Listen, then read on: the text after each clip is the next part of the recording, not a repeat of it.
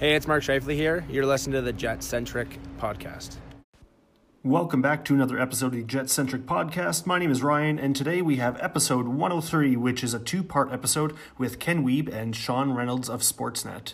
If you would like to watch this interview, we have uploaded the Zoom calls to YouTube. Just search Jet Centric Podcast or check the podcast episode description.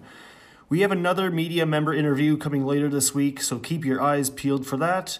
And as always, thanks for listening and enjoy the episode. Hi, everybody. Welcome back to the Jet Centric podcast. It's Liz here, and I am super lucky to be joined by Ken Wiebe today. So, Ken, thank you for taking the time out of your day to join us today. My pleasure. Thanks for having me. Yeah. So, um, Ken has always been, uh, you know, one of the more beloved media members for Jets fans. You know, Wiebe's World on TSN and always being active on Twitter uh, for fans. So um, we've had Ken on the podcast before, but many things have changed uh, since then. Since that time, um, Ken actually has changed jobs in um, that duration of time. So, Ken, why don't you tell us a little bit about um, the past? You know year year and a half for you what it's been like um, we have covered your origin story before and i know um, we talked about you playing as a kid and your altona upbringing and whatnot so maybe um, some of the more recent things in your life so far what's uh, what's been new with you Sure. Yeah. Since that episode, uh, changed jobs once via trade and once kind of via free agency, I guess, if you will. Uh, after my almost uh, two decades at the Winnipeg Sun, uh, took the plunge with over at the Athletic with uh, with our good friend Murat Ates. But uh, the pandemic certainly uh, had an impact in my household here, as long you know, along with uh, you know just getting laid off uh, back in June uh, with with I think 45 other. colleagues, so that was certainly something new to go through after having so much stability uh, tough thing for sure, but uh, I was fortunate to be scooped up by Sportsnet.ca. I think uh, shortly thereafter, and even though it's contract work, uh, hockey fans will know I, have been calling this my PTO. It's my pro tryout offer. So, uh, like a lot of those uh, veteran NHLers that were getting squeezed out by the economic times, I had to kind of go back to your roots and take a bit of a tryout, but uh, certainly been enjoying the process, and it's been a good company to work for, and was fortunate too to be be in the bubble in Edmonton, uh, not not in the player bubble, but be in the empty arena for those playoffs, which uh, was something that was very interesting to monitor. That's for sure. But uh, certainly interesting times, some challenges, but uh, enjoying it nonetheless. And and then on the side too, this year I added a little bit of work on uh, the CJOB side, where I'm writing one column a week for for them that shows up at globalnews.ca and then also uh, doing some radio with them. But uh, Wiebe's World uh, currently on hiatus in terms of my, my, work with Dennis and Sarah, which I've always enjoyed. But uh, Sean Reynolds and I have been trying some fun things, whether it be Instagram lives or some of the TV and digital work we've been doing as well. Great, yeah, that's cool. I didn't, I didn't realize that you were part of the uh, the bubble in the summer, so that was probably a really uh, neat experience. Do you have any fun stories or anything interesting you can bring up about that uh, that weird time? Yeah, for sure. I mean, it was a different time. I mean, being on the road, there's, I mean, much like the teams themselves, I mean, the, the media component, there's always, when the playoffs are on, there's usually a fun component of people going out for, you know, for dinners and things like that. But, you know, you never had more than uh, four people at a table. It wasn't quite code red situation yet, but uh, everyone was staying very safe and careful. And it's one of those things where, you know, we all made sure we got a picture, you know, masked up pictures with the empty rink behind. And, I mean, you hope you don't see it often, but it's something that you put in the old time capsule and you look back and kind of say that was kind of a cool thing to be part of. But uh, the wildest thing that stood out was uh, was how much uh, beaking was happening with both players and coaches towards the referees. And uh, I think the most memorable example of that was a classic Milan Lucic line where it just happened to go dead silent and he said the only reason you called that was to get on TV. And it was, uh, you know, there were only, you know, 20 people in the rink, but everyone heard it very clearly. And there were probably a couple of uh, uh, F sharps uh, sprinkled in, but uh, that was kind of one of the funnier uh, on ice moments in a, in a series that was memorable for a lot of other reasons, especially for Jets fans. That's hilarious. I'd never heard that one. and I mean, honestly, if I had to you know pick one player who was in that bubble who would have said something like that it might have been him so that's um that's fun. No, that's good that um, different uh, career options in your life and kind of all these new different experiences. And you said you've been working with Sean Reynolds, who uh, we've had on the podcast before too. Great guy. So, um, and we're hoping to also have him in this episode as well. So um, that'll be super fun. Two of our um, homegrown um, men who have moved on to a bigger, bigger pond with um, Sportsnet. And it's really neat to hear um, from you guys. So um, right now, when I'm talking to Ken here, it is Monday. Um, we are over two weeks out of the big trade that happened. Um, Ken did a big piece on Sportsnet about Pierre-Luc Dubois. So I don't know if you want to kind of dive into that a little bit. You talked to some of his old coaches and people who have worked with him in the past. Um, yeah, just kind of give us a scoop on on that piece. Yeah, it's certainly been interesting, and I mean, uh, so much time and effort has been spent on the the shift, uh, if you will, during these last two weeks. Which again, we're not ignoring it, but uh, I think, as Pierre Luc uh, said himself, uh, he's had almost six thousand shifts in the NHL, and you'd be hard pressed to find another one like that one. So. Uh, certainly was doing a bit of a not a reference check per se, but it was interesting to see the the commentary from his coaches, from Marc Andre Dumont in Cape Breton, and then uh, JF Fortin, who was the assistant coach to Joel Bouchard uh, in Blainville, both spoke so incredibly highly about him and his character and the amount of effort that he puts in on and off the ice. And uh, the story that stood out from Dumont was the story where he was a 17 year old. They were down two centermen, and he asked him if he could play center, even though he hadn't really done it before, other than one tournament uh, for Team Quebec. Uh, not only did uh, Dubois embrace the opportunity, but flat out spent an extra i don't know if it was half an hour or longer at the end of practice taking 200 draws with uh, with a teammate and, and one of the assistant coaches. So when i asked pierre luc about that he said well he was processing what he could do in a two day span or a day span before he started playing. He said the one thing i could get better at is face off so uh, the fact that he went out and took 200 of them i think you know speaks strongly to him. And as marc andre said this is a guy who's a star player. He's probably going to be a top 10 pick he could have taken 10 or 15 draws and just said, Hey man, I'm good. Uh, let's just give this a shot. But the fact that he wasn't willing to just accept what would have been acceptable to me really stood out about him as well. And uh, just sounds like a high character guy. And even too, I was fortunate enough to have about 20 minutes with him by phone uh, last week near the end of his quarantine. And just his passion for the game of hockey really stood out to me. Uh, you know, we talk so much talk about culture and what the Jets are trying to do, but uh, even by his own admission, he said his dad Eric, who's an assistant coach with the Manitoba Moose, is one of those hockey nerds. So he used to, you know, go over at, at, lunch hour during school, go over to the rink and watch a video with him. So this is a guy that genuinely loves the game.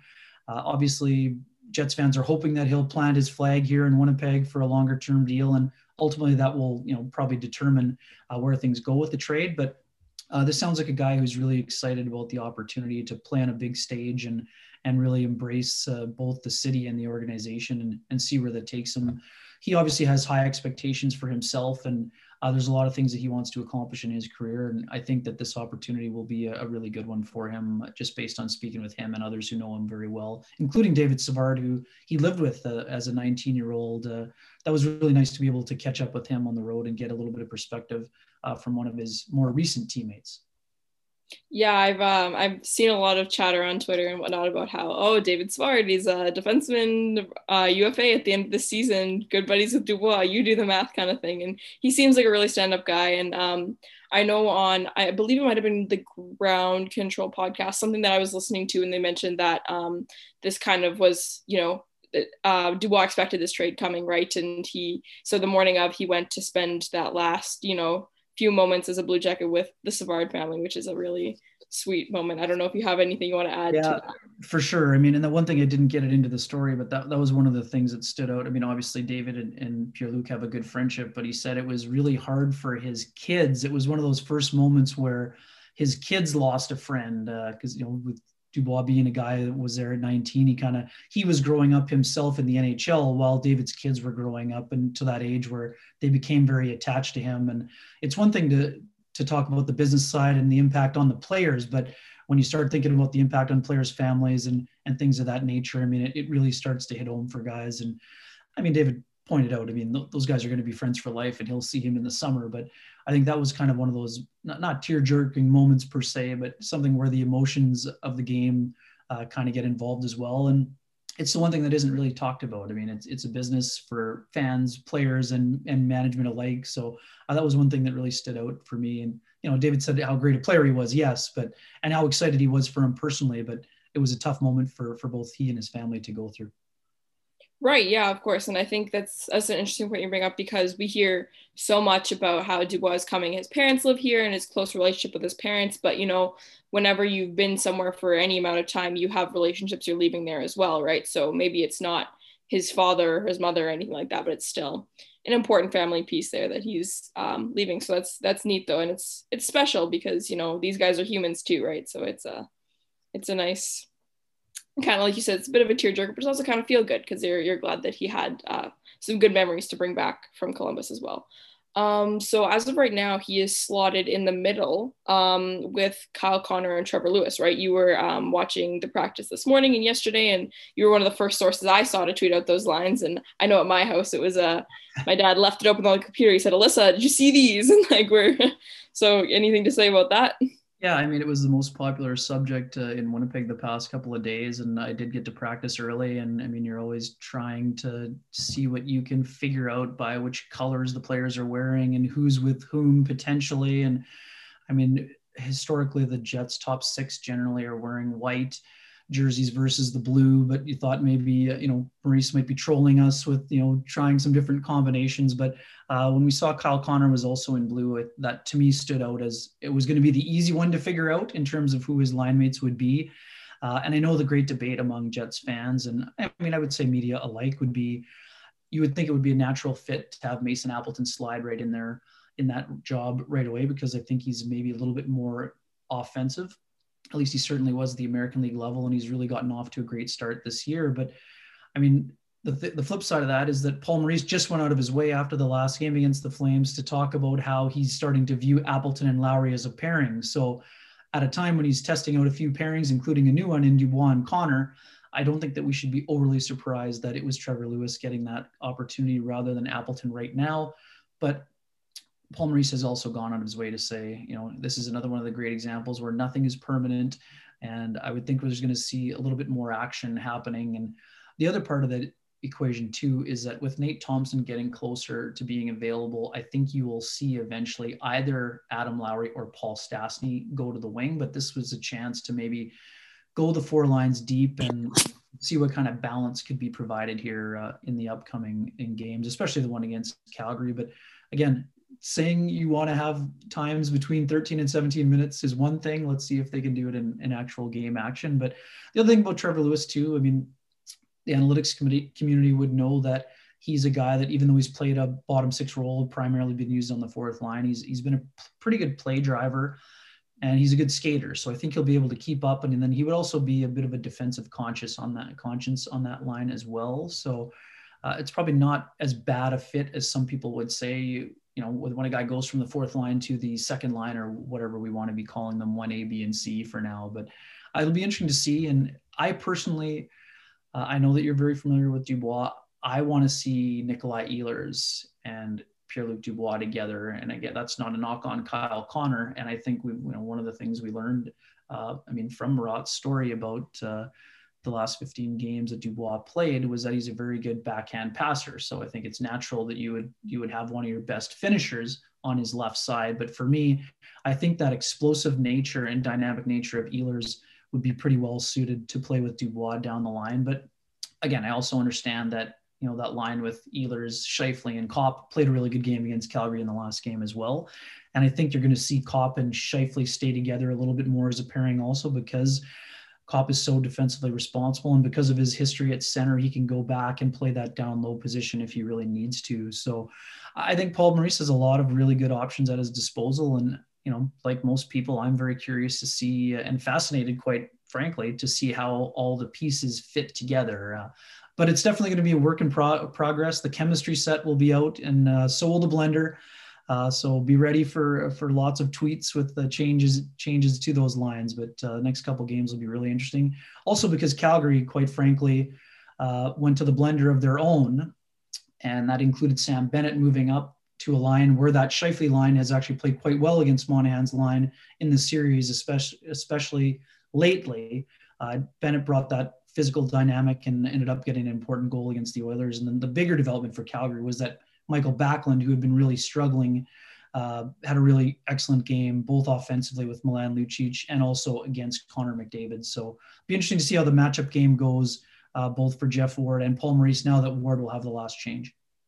Yeah, definitely. And I think there's um something to be said about how many options there are. Like you said with the whole blender thing, like we have right now 12 forwards who have been quite good and like even the ones who have been you know maybe not as good are still talented players so there's so many options to be had there and stuff. So that's very um, exciting. So you had mentioned that um, nate thompson um, is getting healthier and that's something that um, lots of people have been talking about.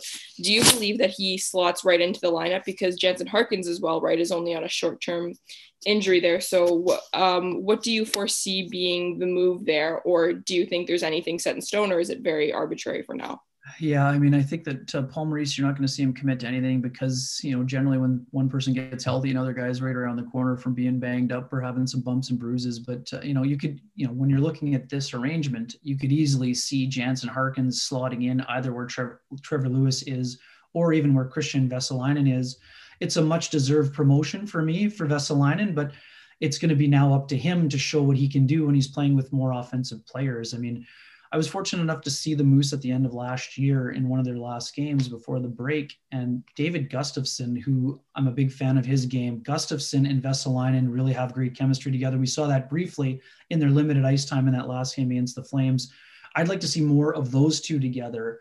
And I think that could even be an option once Lowry or Stastny moves to the wing. But I mean, we also know that Paul Maurice uh, does love his veteran players, and I, I, do think that Nate Thompson will be given an opportunity uh, to move back into that fourth line uh, center role. But I mean, the other part of the discussion, Mathieu Perreault finding the fountain of youth. I mean, I, given all the injuries that he had last year, and I mean, there has been an obvious decline in production, but uh, the time off was not only valuable for young players in terms of guys like Logan Stanley and you know Jansen Harkins, guys who could take care of their bodies for some of those veterans who went through injuries the way that Perreault did, and you know Trevor Lewis spoke to about uh, spoke about it as well. Uh, that long break certainly has helped some of those veterans kind of re- rekindle that spirit, and that's got to be one of the most positive developments for for Jets, the Jets team, and for fans themselves, because most of the talk going into this year was about how Mathieu Perreault was going to be an overpaid player playing on the fourth line, making four million dollars. Uh, right now, he's playing on more their most consistent line, and he's also been productive offensively. So, I mean, again, good on Mathieu Perreault. It's never been a question of effort for him, but he's back to creating that chaos on the forecheck, and and when he can bring that finishing ability, it just uh, it, just adds another level and dynamic to to what he brings to the table. Especially when you have a you know guys like Adam Lowry and Mason Appleton producing, and, and also throw Andrew Copp uh, into that equation as well. Even though now he's doing most of his producing uh, on one of the top two lines.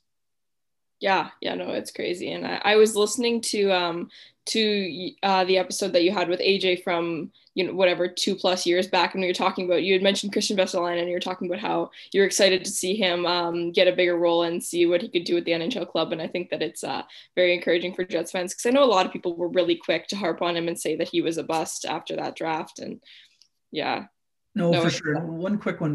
When it comes to Vesalainen, I think one of the issues was the year that he started with the Jets, went briefly to the Moose, went back home to play it in the KHL with, uh, you know, Helsinki, I think it was, or Jokerit, with his hometown team. And then he didn't go to the World Junior and he missed out on the opportunity. I think that year, didn't Finland win the gold medal? So, like, it, there was all kinds of weird stuff happening in terms of development year.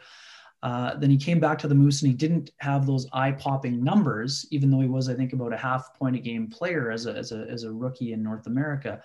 So it was a steady year, but it wasn't one of those years. The Jets have had so many guys have an immediate impact upon making it in the NHL. And even if, you know, even though Kyle Connor spent the majority of his rookie season with the Moose, when he came out of that, he immediately became a 30 goal scorer. So I think because so many of those first rounders have hit right away, uh, there's been so much anticipation and we know that the patience level is sometimes low as, as we're also recently finding out uh, with the uh, the free free Heinola hashtag replacing the free Niku hashtag uh, right now. So I know that's a topic. I'll just quickly weigh in. I'm a huge Ville Heinola fan. I think that uh, his offensive game is ready right now. I also, having covered the American League for 10, 10, years, I, I understand it's not the end of the world that he's not in there immediately.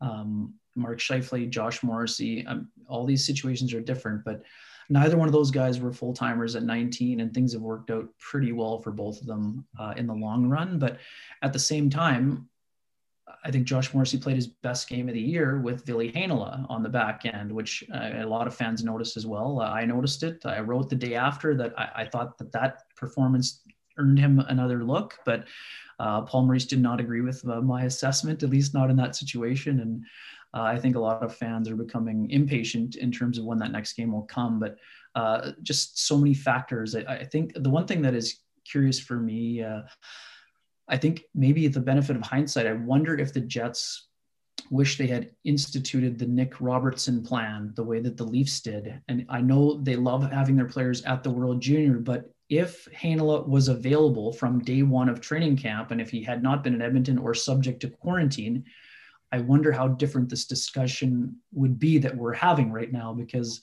uh, I can guarantee you that although the Jets have been happy with the progress of Logan Stanley, I am not aware of anyone who had Logan Stanley in the lineup on game two of the season. And I tip my cap to him. I've been a, a, fan of the development. I was also lucky enough to watch him at the under 18 in Grand Forks. So my early viewings were a little bit more than some. I know it again, there's a guy that seems to be taking a long time, but this was a guy that was drafted as a project player and now he's kind of hitting into that stride. I mean, I think that it was probably more likely to be next year when he really got into form, but uh, I, I, think that he's looked more and more comfortable. And that, again, that's not an excuse for not playing Heinola. It's just a reminder that Stanley's played two full years in the American League, so he's a little bit further along in terms of experience. And also, I'm not discounting the experience Heinola had in Liiga, and he had a great start there. I think he's ready for more to chew on. But I think one of the bad things for him is that there's if the American League was playing, I think he would have gone down and played for two weeks and then he'd be even more even closer to jumping in and making an immediate impact but it's a great thing to monitor uh, I, will be very curious i still contend that he'll make an impact on this jets blue line before the year is over but again that that remains to be seen uh, whether he forces himself into an opportunity or is given one uh, you know because of injury or or or opportunity, uh, whether it's play play dictating that as well. And, and, the other factor is Seattle expansion. I mean, the, the Jets are trying to make sure they have enough uh, players to expose in that in that as well. So. Uh, many many interesting things through 11 games, but uh, many more twists and turns to come yeah we we had our um our last episode was our early almost quarter season uh, report cards. We did we did a bit of a, a discussion about kind of and yeah we talked about how yeah stanley has been better than maybe some of us had expected but then again there's the whole Heinola piece of um maybe he should be playing but then who comes out kind of thing. But i think that's really um neat that you bring up the point that if he had been there from the beginning of training camp if that had been better. Because i saw a lot of people that were saying that it was probably better for him to be playing in the World Juniors because he had fresh feet, whatever. He had been playing more recently. So I think that's a really um, cool, like both sides of uh, what's better, what's worse. Is that why he's not here, or is it other situations altogether? Um, any comments on Dylan Samberg? I feel like that's our poor press box guy who hasn't, uh, and nothing's sure. come of that just yet just finishing the point on Hamlet too, and I'm not saying the Jets shouldn't have sent him there. I'm just wonder if if that internal discussion has been happening, and just because of how things played out. But uh, I, have also been very impressed with Dylan Samberg. Uh, I know I was, I was, Murat and I were, I think, two of the few uh, reporters who were there for that uh, 7 a.m. or 7:30, that first skate uh, of day one of training camp. And Samberg immediately you can tell he's a big, strong guy, skates very well. Uh, looks more mature than he had at prior develop at prior development camps. He had already stood out because of his size and skating ability, but you could tell that he put in uh, the effort to be ready. And again, he's been hurt by the fact that a there were no NHL preseason games, and b there have been no American Hockey League games yet. Uh, I think his skill set is a little bit more refined than some people might expect. Is he ready right now today? I don't know that, but I think that the opportunity once it comes he'll be ready for it whenever that is. And again i think it'll be great for both of those guys once the american league starts provided it starts in canada sooner than later for them to go down and play those 20 plus minutes and be used in all situations. And then they'll be even more ready for that opportunity when it comes because it's my contention that i mean i think it was pretty clear coming to the year that the jets defense was sort of more on that adequate to potentially good range than maybe at the high end where they were maybe two years ago when they went to the conference final or two years and change where they were more of an elite defensive group or at least high octane in terms of the offense and size. Uh, I think the sooner that Samberg and Heinola are regulars in the group, uh, the sooner we'll be to having the Jets um, raise that level in terms of their depth on the back end again. And that's not a knock on against the guys who are in there. Just all teams in the situation that they're in are going to have to get those ELC players into the regular rotation because of the guys who are having raises already and the, the other players that are going to be given raises in this offseason coming up. So uh, both those guys, uh, I've, Jets fans should be excited about both of them. They both will have a bright future, and uh, I can't wait to see them. I think that I'll also tie this together where I think that Dylan Samberg has a little bit of Jacob Trouba in him in terms of that ability to have those open ice hits and uh, you know impose his will physically. Uh, I, I, don't anticipate he'll be a 50 point player like Jacob Trouba was in his best year, but he's a very good puck mover, uh, good first pass, and he really reads the game well. And he can bring that size and, and physical play on the back end. So uh, I think that the Jets have a really interesting defense core moving forward. There's some other prospects at the American League level and playing overseas, but uh, the ones that are you know almost ripe or getting closer to ripe uh, really have the ability to to really be both probably be top four guys eventually. And and then two, just the last thing about the defense. I mean, Neal Pionk the job that Neal Pionk and Derek Forbort have done in that shutdown role is, has been exemplary uh, so far. The biggest question about the Jets defense is how Forbort or would Forbort be able to handle those top four minutes?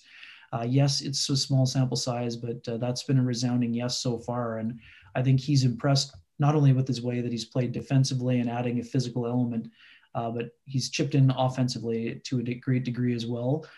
And then the other part, he's become a uh, schoolyard uh, street hockey goalie uh, with a couple of saves this year already. So that that's uh, where he's made a, a, big mark as well. Yeah, no, that was uh, he's been a very pleasant. I wouldn't necessarily say surprise uh, for me personally. Like I, I wasn't sure what to expect, but he's been yeah really great so far. And it's the Pionk pairing has been I've been a huge fan personally, and it's been good. It's good that there's some encouragement. I know people have been hard on our D core over the years just because.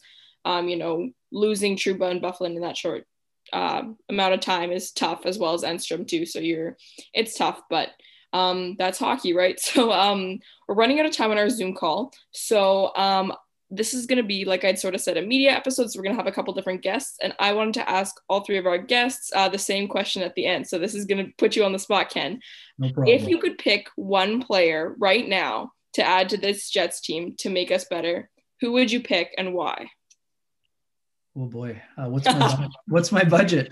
oh, I don't know. Um, you can make a trade. I don't know. That's uh, there's no budget. Just just pick somebody that's not no, Connor McDavid because that takes I, out the fun. no, fair enough. I mean, I would say that uh, you know even with Tucker Poolman coming back, I think the probably the the number one priority for the Jets uh, in a fantasy world trade would be a, a, big right shot defenseman. I would say Colton Parayko would be the uh, you know high, kind of upper echelon player. I, again, I don't see the Jets making a blockbuster for him, but uh, both Sean and I have been fortunate to cover the Blues uh, during their their Stanley Cup run year, not just against the Jets, but also in that next round against Dallas. And uh, the effort that Parayko put forth with Jay Bouwmeester on the Blues shutdown pairing in that playoff was uh, absolutely exceptional. But uh, I don't think that deal will be happening, but uh, that would probably be my number one choice in terms of what could help the Jets most uh, immediately right now?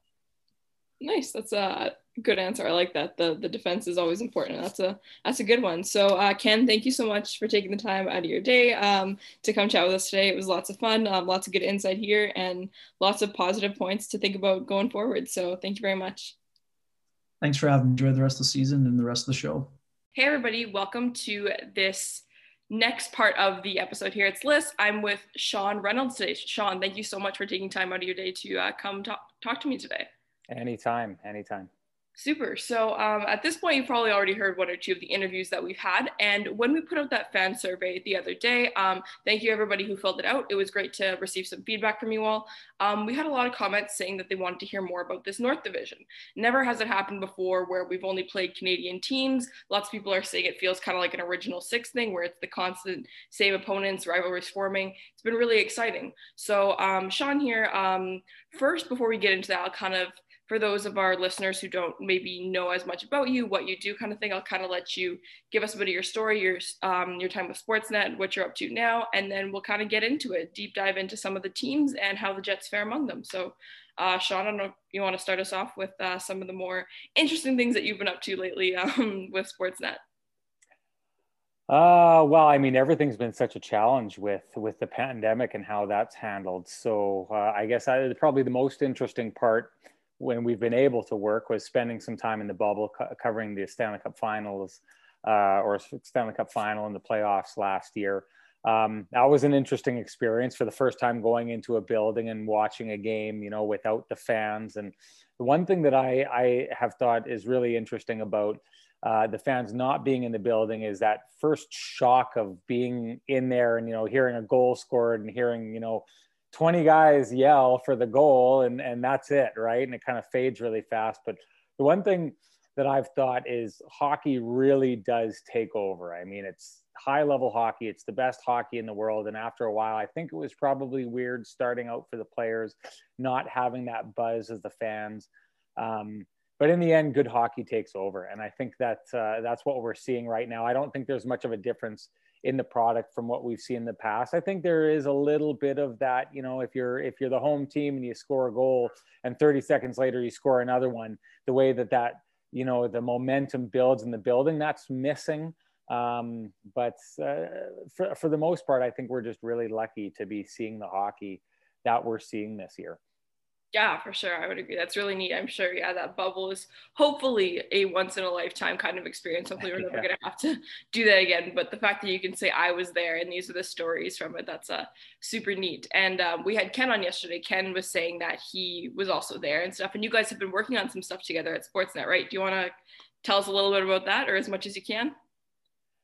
Yeah, well, you, know, it's it's nice to have a teammate. Uh, for for the vast majority of my time at Sportsnet here, I was the lone Sportsnet guy. You know, the myself and my camera guy. So everything that you did, you you were either doing on your own or, you know, every once in a while have someone like CJ Chris Johnston would come rolling into town if the Leafs were coming in, and then you could kind of do some some teamwork. You know what I mean? But it, it really was a one man band for a long time. Now that Ken's here writing for us, and what a great teammate to have in Ken, who's been covering this beat for, I mean, years and years. I remember being a young man and reading him in the paper. So, not that he's that much older than me, but let's just say he's older than me because I got to hold that over him whenever I can. But, uh, you know, it, it's it's great to be able to have a conversation with someone else, and and not only you know away from the camera but on air to be able to kind of because sometimes i find um, as a journalist some of the best conversations that you have uh, are behind the scenes when you're just discussing something. What did you think about this? What did you think about that?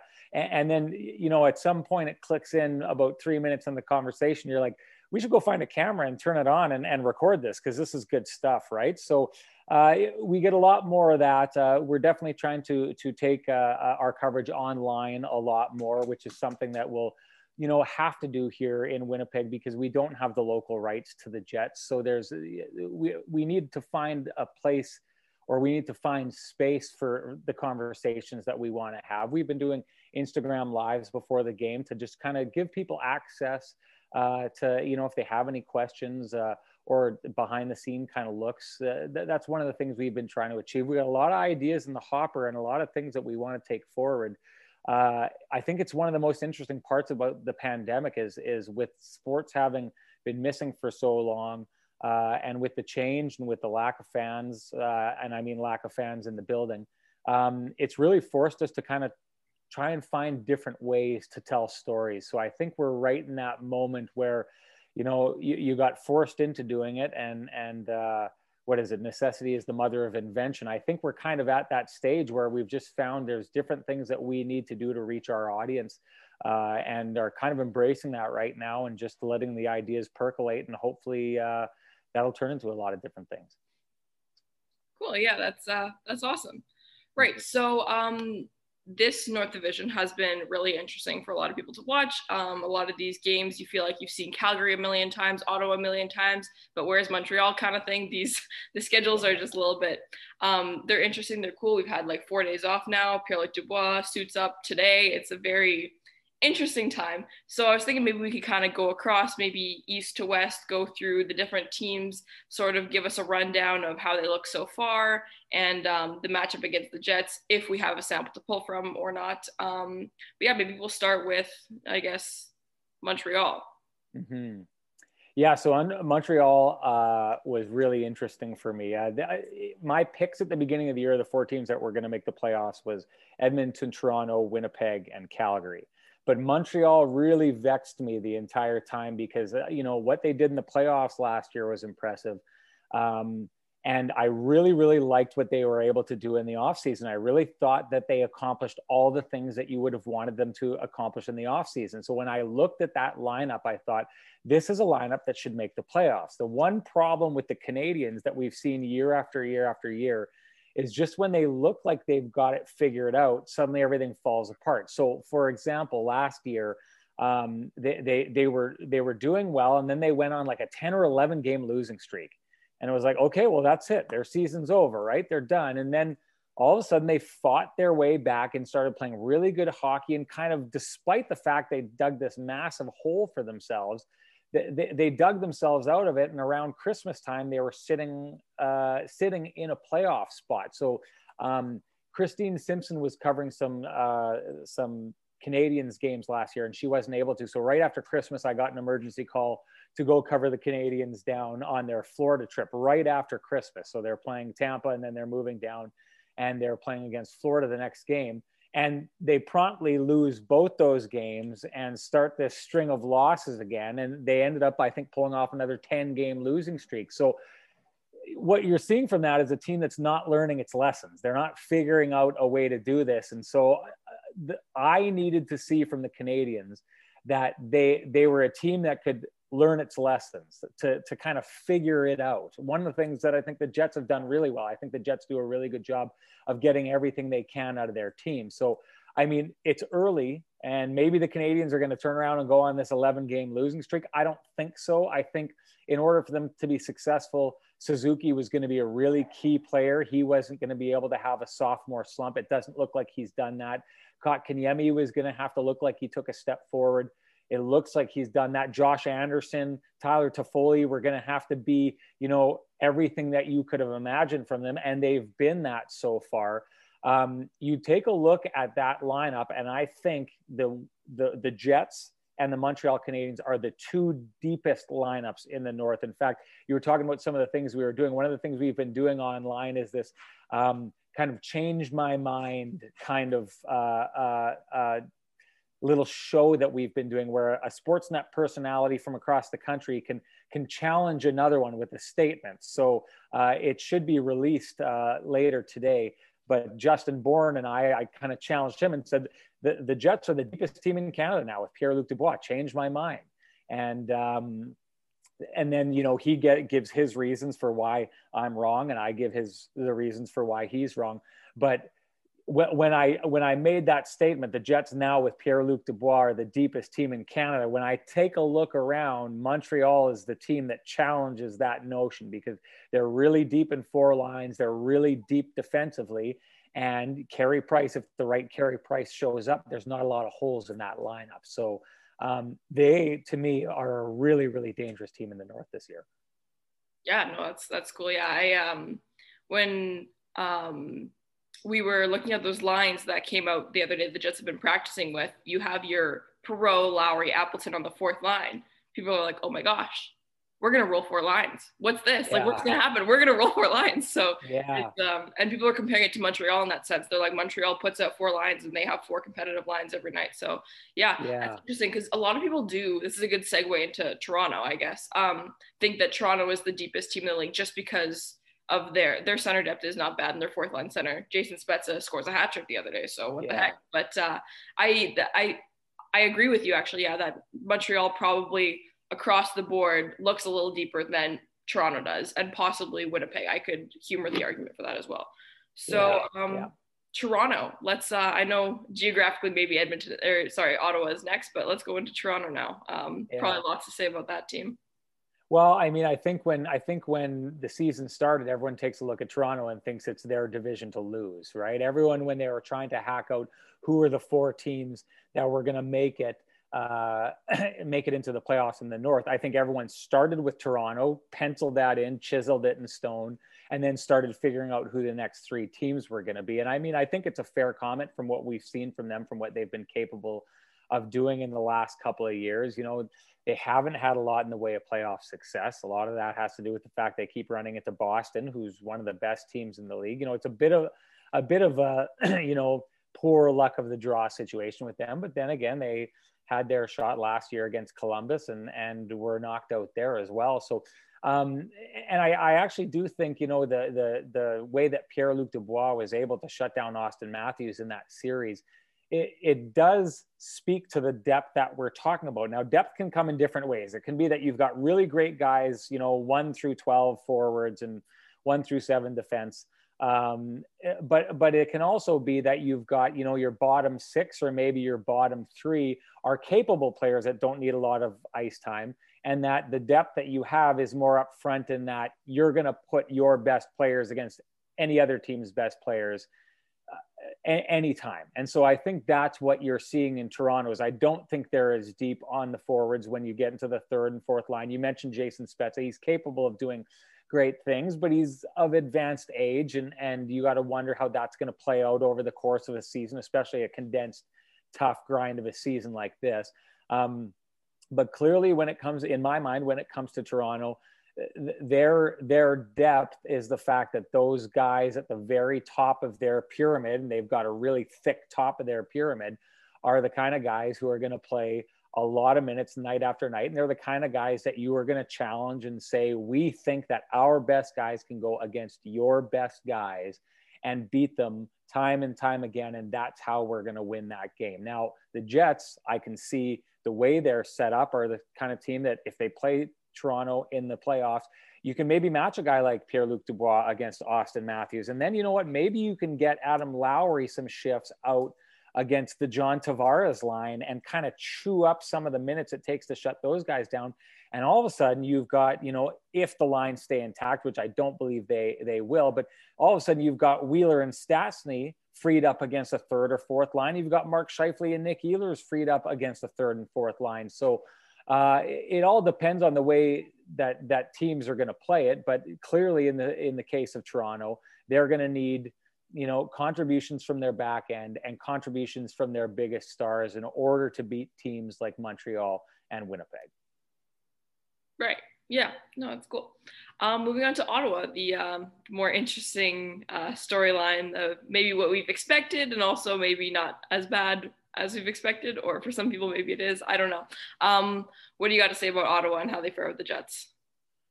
Yeah, I, I, mean, the one thing that I learned from Ottawa, uh, from Ottawa against in their j- games against the Jets is that when it really comes down to it, if if the other team's top flight players are clicking, I really don't think Ottawa has a chance. So when you get Ottawa out there, yeah, they're plucky yeah, they're young. Yes, they work really hard. And, you know, T- Paul Maurice, when he talked about playing them, he says there's a certain cost. You have to have your energy at a certain level. And all that is true. But if you're the Winnipeg Jets and Mark Scheifele is having a, a good game, or Blake Wheeler's having a good game, or any of your top flight talent are having good games, I like your chances against Ottawa. Basically, if you show up and play against Ottawa and you're a team like Winnipeg or Toronto or Montreal, you're probably going to win those games. Now, the funny part about that is the two wins that Ottawa has come against Montreal and come against Toronto. So clearly, uh, those are the teams that they've had success against. They haven't had success against the struggle, other struggling teams like Vancouver or or Edmonton. Um, but uh, I mean, I take a look at it as you know, it's kind of a battle of attrition with that team. You need to show up and play against Ottawa because they'll grind you and they'll give a good effort and they're young and they can do that and they've got something to prove. Um, I, I, do think that, you know, after they came out, they started the season, they won that first game against Toronto. Everyone was like, hey, this team is not a free space on the bingo card.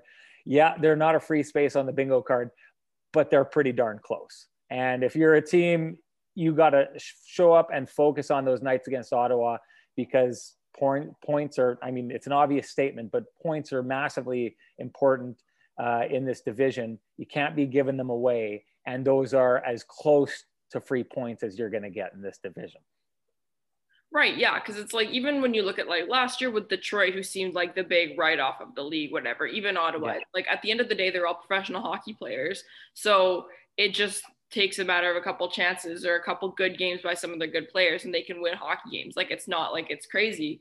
But like you said, if you have these good guys who are elite league wide, never mind just in the division, having good games, it's pretty hard for a, team like Ottawa to fare against them, right? So yeah, well, and to the point about needing to get those points, I think it was the Canadiens last year who lost a bunch of games to the Detroit Red Wings. I'm not sure about that, but if my memory serves me correct, that's what happened. And so uh, there, there's one of the problems with that Montreal Canadiens team is they had competed and done really well against a number of teams, and then you give up a bunch of points against a team that you really should be gaining those points against, and it really, you know, in the end, the play playing round happened and they got in, but they wouldn't have made the playoffs um, had that situation not arisen. And that would be one of the big reasons why. And, you know, it's going to be a real bummer for the team that finishes third or fourth.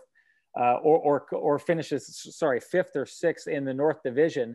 And if they take a look and find that, you know, Ottawa stole six points from them and they missed the playoffs by four points, that's going to be a, a huge bummer, you know, especially if a team like a team that you're chasing is a team like Winnipeg that has done a really good job of keying in and getting those points every single night against the, those teams. It's going to be a real bummer if you take a look at your season and say, "Oh, you remember that night in February where we just weren't really feeling up to it and we didn't give our best effort against Ottawa?" Well, that's the difference between us making the playoffs and not making the playoffs. Right. And do you think um, before we move on, there's anything like if Matt Murray becomes Stanley Cup Matt Murray again, that they do any better, or is it just the team itself that isn't? Well, I mean, I was watching a little bit of the the Ottawa Edmonton game last night, and that's the suggestion is that Matt Murray has shown up, and and I mean, I think there's something to that. I just, you know, uh, take a look at the Winnipeg Jets. They've really succeeded this year, and Connor Hellebuyck is probably just now getting up to that Vezina form. They're winning without him. I, I, I mean, I love the idea of a team, um, of a team, you know, succeeding and doing really well because their goaltender is backstopping them and standing them up the way that Connor Hellebuyck did last year. Um, and definitely, you know, you'll see in cases of a team like Edmonton, if you're just not getting goaltending, it's going to be hard to succeed. But I hate the idea of resting your chances on if this goalie is going to show up or if this goalie is not going to show up. I think the idea is if you feel your goalie is not going to show up, you need to get really defensive uh, as a team and play from the goalie out and give them all the help they can and help them build up that confidence. Um, I, I, think if the idea was you need Matt Murray to be Stanley Cup Matt Murray to succeed, well, Matt Murray hasn't been Stanley Cup Matt Murray since the last time they won the Stanley Cup. So uh, if that was your is if that was what you needed, it probably wasn't a fair ask of Matt Murray, who has not reached that level for some time, uh, because you know without him doing that, saying our team's chances entirely rest on that, that's that's a that's a very tough ask. Yeah, fair enough. All right, now we're gonna skip over the middle of the country and we're gonna move over. Big jump. Big, jump. jump. We're gonna move over to Calgary now. So, um, Calgary, we're in the heart of a what four game? Played three, one left against them or something. I didn't yes. realize. Sorry to derail that they had a game in the middle of this. I thought they exactly. also played break. But, anyways, yeah. Calgary, what do you got to say about them? Well, it's interesting because when I had this conversation yesterday um, about the Jets being, in my opinion, the deepest team in Canada, um, I, I, think a lot of the people, you know, in, different markets who aren't paying as much attention as we are to the Jets, I think a lot of people had felt that the conversation of the deepest teams um, across Canada would have started with three teams, and that would have been Toronto, Montreal, and Calgary. Um, and I think a lot of that has to do with how Calgary handled Winnipeg in the playoffs last year and how it, it felt to a lot of people like the depth on that Calgary team is what killed the Jets. And I do believe it is. Um, the one thing I'll coach that with is if you take two top tier talents like Laine and Scheifele out of the lineup with injury, that entirely tears apart uh, your depth. But fair enough. I think that when Calgary does play a specific kind of game, um, they are a very, very deep team and can challenge the depth of a team like the Winnipeg Jets. I just think the, the problem, as I've seen time and time again with Calgary, is is getting that team all firing on all cylinders all at the same time. Now, uh, I think that's that's a fair statement of every team. I think that's one of the things that the Jets are doing really good right now is everyone seems to be going at the same time. Um, but I mean, your depth is only as good as each player plays. If you've got 12 super capable players and only six of them are showing up at a time, then you're not that deep of a team. And I think that that's been the challenge time and again with Calgary, who last year had to have a coaching change early in the season because they couldn't get everybody going. Uh, Sam Bennett, who was a god against the Jets in the playoffs last year, really looks like he hasn't shown up yet with Calgary. And who knows, he may not be an option for long the way things are going there. Um, I had thought it was really interesting at the start of the year. If you took a look at all the teams, there were such question marks around them all. The Jets, the question marks are they going to be able to get beyond their defensive struggles that they had? And my question when it came to Calgary was were they going to be able to get everybody on board at the same time? A lot of times, guys like Johnny Hockey and Monahan look disinterested and they're not showing up. And so one of my questions was, well, is Johnny Gaudreau going to show up? Well, he's showed up in spades. He's one of the best players in Canada right now. And I still look at that team and think they're struggling because I don't think we're seeing the best from Sean Monahan and the, the rest of the supporting cast. You know, I thought uh, against the Jets, really the Jets' depth outshone that team. And so uh, is it time to panic for them? I don't think so. Uh, but clearly that team needs to get to a place where they need to be playing their best hockey at a specific time. So if Calgary is that kind of team that can hang around and stay in that playoff race and then put it together right at the end of the year and then go into the playoffs, I think they're that dangerous team that can knock off almost anybody. They looked really good against the Dallas Stars, who they lost to. Um, and we know how good the Dallas Stars were and what a challenge they were. So, uh, you know, if Calgary does end up making the playoffs um, and I my team lines up against them in the first round, I'm worried because if they do put it all together, they're a really tough team to beat. Uh, what I've seen from them against the Jets this year is a team that hasn't been able to put it all together. Take from that what you will. It's early. Again, they're hanging around. If they make the playoffs, it's a totally different story. So they're a team that has the tools. It's just a question of, question of whether they'll be able to put those tools all to work at the same time at the right time. Right. And if they do, that's one of those teams that what you would see probably this is just my comparison to years ago with San Jose and LA in the playoffs. It's seven games in a row, you die against yes. a team like that if they're all playing. Yeah. Yeah, they so, can grind you down. They can grind you down. Yeah. Totally, yeah. All right, uh, Edmonton, the um, the Toronto of the West. Never hear enough about this team. What do you what do you got about them? Well, I'll be honest. I'm confused by their inability to defend well. Another one of the uh, uh, ideas that we had um, online with Sportsnet personalities is playing a game of Would You Rather. So you take a statement: Would you rather this? Would you rather that?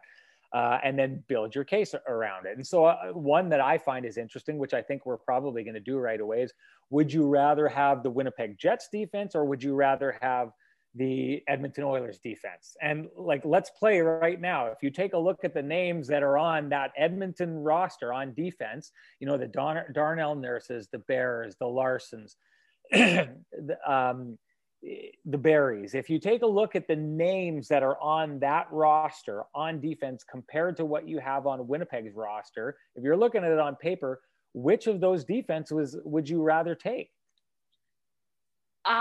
I think I would rather take Winnipeg's knowing what we have in the press box and also knowing that Darnell Nurse and Tyson Barrie probably aren't the defensive defensemen that you need if you're looking to actually defend. I don't know. That's a, that's actually a really good would you rather question because I feel like it would probably split 50-50. Uh, maybe I'm partial to Winnipeg and I want some of our press box guys to be playing, but I'm going Winnipeg. What did, what did you take?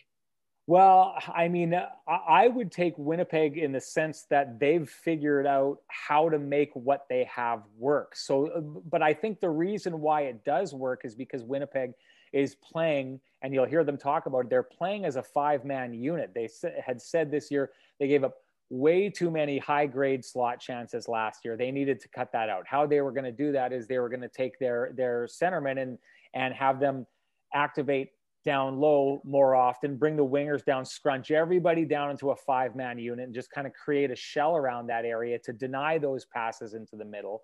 Uh, and you know d- deny shots through kind of create that turtle shell and i think they've done that really well but i would say you know based on what the the the, the high end of every one of these defensemen that we're talking about i look at it and i think that the edmonton oilers should have a higher performing defense um, so to me, that's the big question is, is um, I, I, Kyle Turris coming into that lineup, I thought he'd maybe be able to do more in that third line role than what we've seen him do so far, just because what Connor McDavid's line and then Leon Draisaitl's line are able to do, you know, in those top two spots.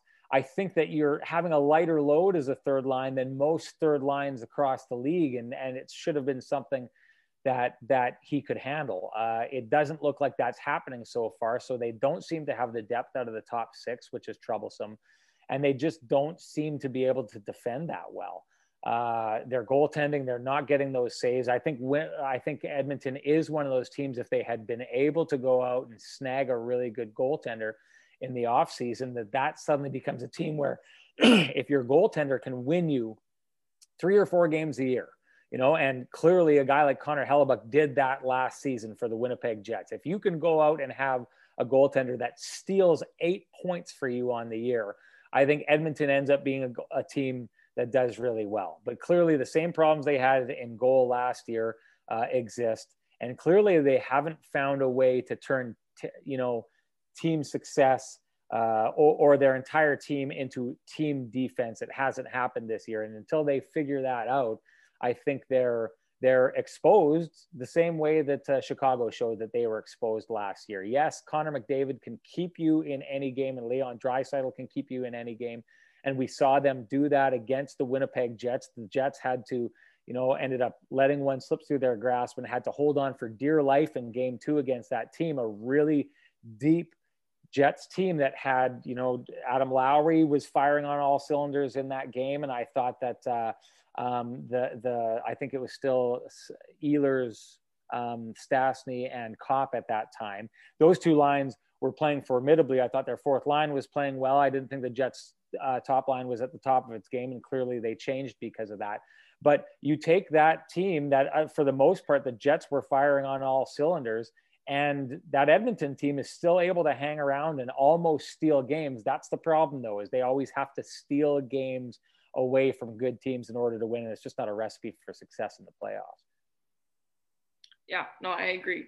And last but not least, Vancouver. Um, that's probably the best one to leave for last because what the heck is going on over there, too?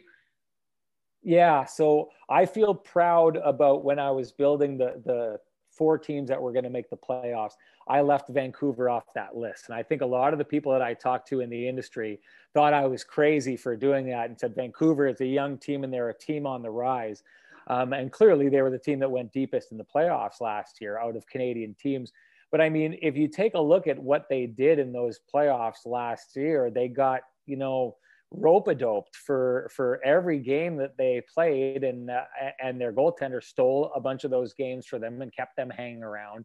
And and that that is how they survived. Again you know in in a short term you can win some playoff series that way but i don't think you're winning playoff series year after year after year doing that. Uh, and i think chris tanev losing him was absolutely massive. Uh, uh, Ken Wiebe and I had had been discussing it on a couple of you know online forums that in that series that the Jets played against Calgary, Chris Tanev was the best player on the ice. He's absolutely phenomenal. So I don't think people really realized what was going to be lost when you lost that guy. I think that um, he allowed a player like Quinn Hughes to look really, really good, you know, and allow people in that market to think, well, we don't need a guy like that because we've got Quinn Hughes and Instead, now you're finding out the loss of a guy like that and their goaltending, losing a goaltender like that who probably stole them a number of games last year um, and earned them extra points uh, has just left them looking a little bit exposed. They're thin. Uh, they've got a lot of the tools to to uh, to, to, succeed there, um, but clearly, clearly, uh, you know, their youth is catching up with them in this moment and digging themselves a hole. I mean, I was asking uh, Sara Orlesky and I were at practice the other day talking about it, and I had I had said like, "Do you think they're done already?" I mean, and I know it's it's early to say that, but you can't dig yourself much of a hole in this division um, they're going to have to go on a real big run to kind of cover off what's what's happened to them here.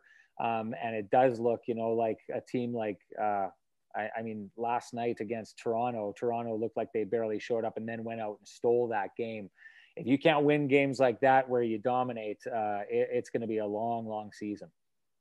Yeah, no, it's uh, it's interesting, and especially we've never seen this before where when you lose points it's automatically giving points to someone else right it's totally. not which totally it, it, matters so much more this year than any so um yeah so that's kind of a across the board summary of the different uh, teams the jets have had to face and you did a really good job of kind of for each one talking about how the jets fare against them and sort of how um, the matchups we've seen, the matchups we're going to see, and how it might go. Um, what do you think, based on this 11, 12 game sample that you've seen, how what do you think are the four teams that are going to make the playoffs now? Do you stick with your original thoughts or has montreal squeaked in there now? Winnipeg what are your what is your playoff prediction for the north division? Yeah you know uh, if you talk to some of the other journalists in winnipeg um, who who i would have been talking to before the season i agonized over montreal and i wanted to put them in there so bad um, and i wanted to have them as my team that surprised um, it's just they turned into one of those teams for me that it was it was like San Jose for all those years. You know, everyone thought that San Jose was going to win the Stanley Cup and they should win the Stanley Cup. And it just became after a while, you know, every year you pick them to win the Stanley Cup. Not me specifically, but you'd see uh, um, uh, analysts picking them year after year after year. And at some point, I think I just feel like with teams like that, you have to stay away from them until until they show you that they can do it. You know what I mean? Like, it, like take the training wheels off and just you go and ride that bike and come back to me when you show me you can ride that bike and that was that was the montreal canadiens i needed to see that they were going to be able to put it all together because they'd showed signs of it over the last two years and then kept finding ways for it to all fall apart so um, I agonized over it. I thought, based on what they had, that they should make it, but I, I took that approach. I regret it now. I should have done it so that I looked like I knew what I was talking about. Uh, instead, I'm exposed. But I do think that they're in there. I think Toronto's in there. I think Winnipeg's in there. Um, and I think it really is, for me, in my mind, a battle between Calgary and Edmonton. Now, I should probably pick Calgary just because my original four teams was uh, Edmonton, Calgary, Winnipeg, and Toronto. So I shouldn't be flip. I, I, should stick with wow, but I had Edmonton in there as well too. I don't know. Uh, it's a real toss up for me because I had Edmonton ranked so high. I think I should just go with Edmonton because I had them ranked to win the division. Toronto second, Calgary third, and Winnipeg fourth. So for me to drop them out, that would be showing a real lack of faith. So I got to go with preseason Sean Reynolds and give him some props and say, I believe in you. I think this is going to work out. Fair enough. Great. Well, um, that was super awesome. Thank you so much for joining me today. Um, since this is my media episode, I have one question that I'm asking all my guests at the end. So I'm going to put you on the spot here. If right now you could make a move to acquire one player to make the Winnipeg Jets better, who are you acquiring? So not like Connor McDavid or Leon Draisaitl or something like like that. Like a move that could actually happen kind of thing like uh moving to get a piece to make the jets better right this moment. Oh geez. Well i mean i think the tricky part about the jets is i think what they need to set them up as i mean if you can pull this off and and the way the money is shifting um you could you could uh pay a player like this for years to come. I, I think what the Jets need is that 1A defenseman. Like if they had been in on, in on Chris Tanev and found a way to bring Chris Tanev in, and Chris Tanev was your number one guy, um, this would be a team that that for years to come would be a Stanley Cup favorite in my mind. Um, the reason why those players aren't here is because they're not easy to come by, right? Like, uh, so. I mean, it, it's a tricky one. I, I, haven't I haven't thought it through to be honest with you because the, the way that the season's going, I don't know that they're going to be able to add anyone. So I'd have to say, I don't know. I don't know. Like if you could package up a whole bunch of guys, a whole bunch of prospects, and make some kind of play to a team that had a defenseman like that, a number one defenseman that was looking towards the future. I mean, maybe maybe you go and try and get a player like Josh Manson out of out of Anaheim uh, and kind of bargain the future, give away a lot of the prospects that that they do have for the right now. Uh, I do think that that's the move the Jets need to make. So rather than saying a specific player, I, I, I would say I'm up for being uh, for a trade where they're bargaining or, or sorry, sending away a lot of their future to get a guy that they can plug into the lineup right now. And then you have working alongside Josh Morrissey, alongside Dylan DeMelo, alongside Neal Pionk. If you've got that, you know, that, that one pillar in the 1A position and those other three players falling into two, three, four, I think with what you have up front, you've got a team that is is going to challenge for the Stanley Cup for for years to come. Awesome. Super. Well, thank you so much uh, for coming and talking to me this morning. This was super fun. I uh, I love doing things like this. It was so great. Um, yeah. So thank you so much. Uh, it's been great to have you back on, and uh, we'll see you again soon. Yeah, you bet. I love it too. Thank you for having me.